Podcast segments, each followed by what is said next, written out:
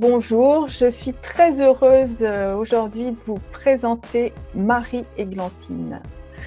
Bonjour Marie-Églantine. Bonjour Bénédicte.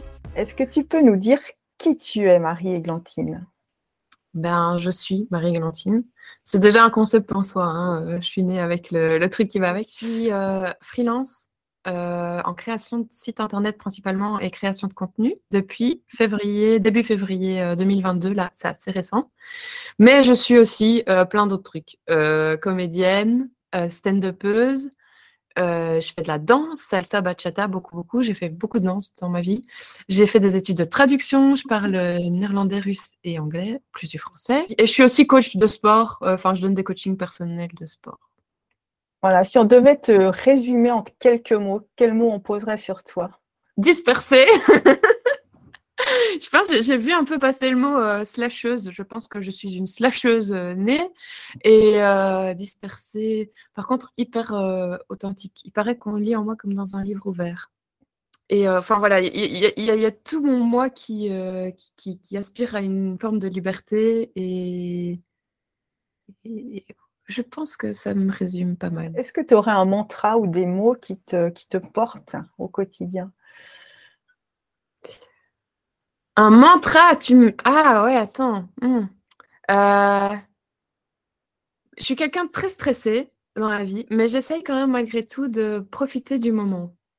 Et donc, mon mantra, c'est hmm, Keep it slow. Je pense que c'est pour le moment euh, de, prendre un peu mon, temps, mon rythme, euh, de, me faire des petits plaisirs de la vie, euh, faire des siestes.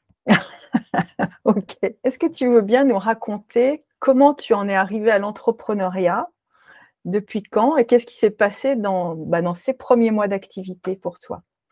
Je suis passée à l'entrepreneuriat en février 2022, le 6 je crois, 6 février 2022. Euh, avant ça, j'ai travaillé neuf mois dans une agence de marketing digital.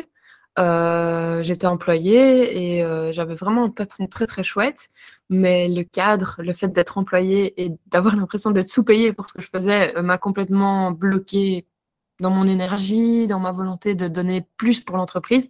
Et là, je me suis dit, ah ben voilà, toute l'énergie que je mets pour quelqu'un d'autre, je vais la mettre pour moi. Et c'est comme ça que je me suis lancée. J'ai déjà eu un aperçu de l'entrepreneuriat avant, puisque j'ai produit mes propres spectacles.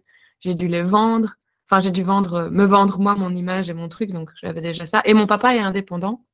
Il a un magasin, une papeterie. Et c'est, je pense, l'élément, parce que je l'ai vu stresser toute sa vie, je pense que c'est l'élément qui a fait que j'ai retardé euh, ce moment où je me suis avouée que c'était vraiment indépendante que je voulais être parce que j'ai vu le stress, la panique, les, fins de mois, enfin qui ne sont plus des fins de mois, qui sont des, mois difficiles. Et, euh, et euh, je me suis dit non, mais jamais je me mettrai dans un tel, euh, une telle insécurité. Et donc c'est maintenant à 35 ans que je me rends compte que c'est ce qui me correspond le mieux au niveau du statut. Qu'est-ce que tu mets dans ce mois dépendant qui te tient à cœur en fait? Moi, c'est surtout le fait d'être en tout cas d'avoir une, sensation de liberté, c'est-à-dire notamment au niveau des horaires. Euh, je sais que ça a beaucoup changé avec le télétravail et tout, mais hum, le fait de pouvoir me lever à l'heure à laquelle euh, mon corps a décidé qu'il se levait, de pouvoir faire une sieste, je l'ai déjà dit. Ouais, je l'ai déjà dit. Euh, le fait de pouvoir me dire, bon, je prends deux heures de temps de midi, ça impacte qui À part moi, moi. S'il faut, je travaille plus tard le soir. S'il faut, je travaille le week-end. Donc, il y a cette liberté, cette liberté d'être accessible aussi pour les autres de prendre le temps de travailler. Euh, parce que, en fait, j'ai envie. Dans la liberté, je vois aussi le côté. Euh, si j'ai envie de passer cinq heures sur un projet qui en aurait demandé un, une, parce que le, le, feeling passe bien avec le client, parce que j'ai envie de l'aider, parce que je crois en son truc, c'est ma liberté de le faire. Quand j'étais employée, ça valait du rendement. C'est-à-dire que, bah non, ce client-là, il a payé autant, tu passes autant de temps sur son projet et on n'en parle plus.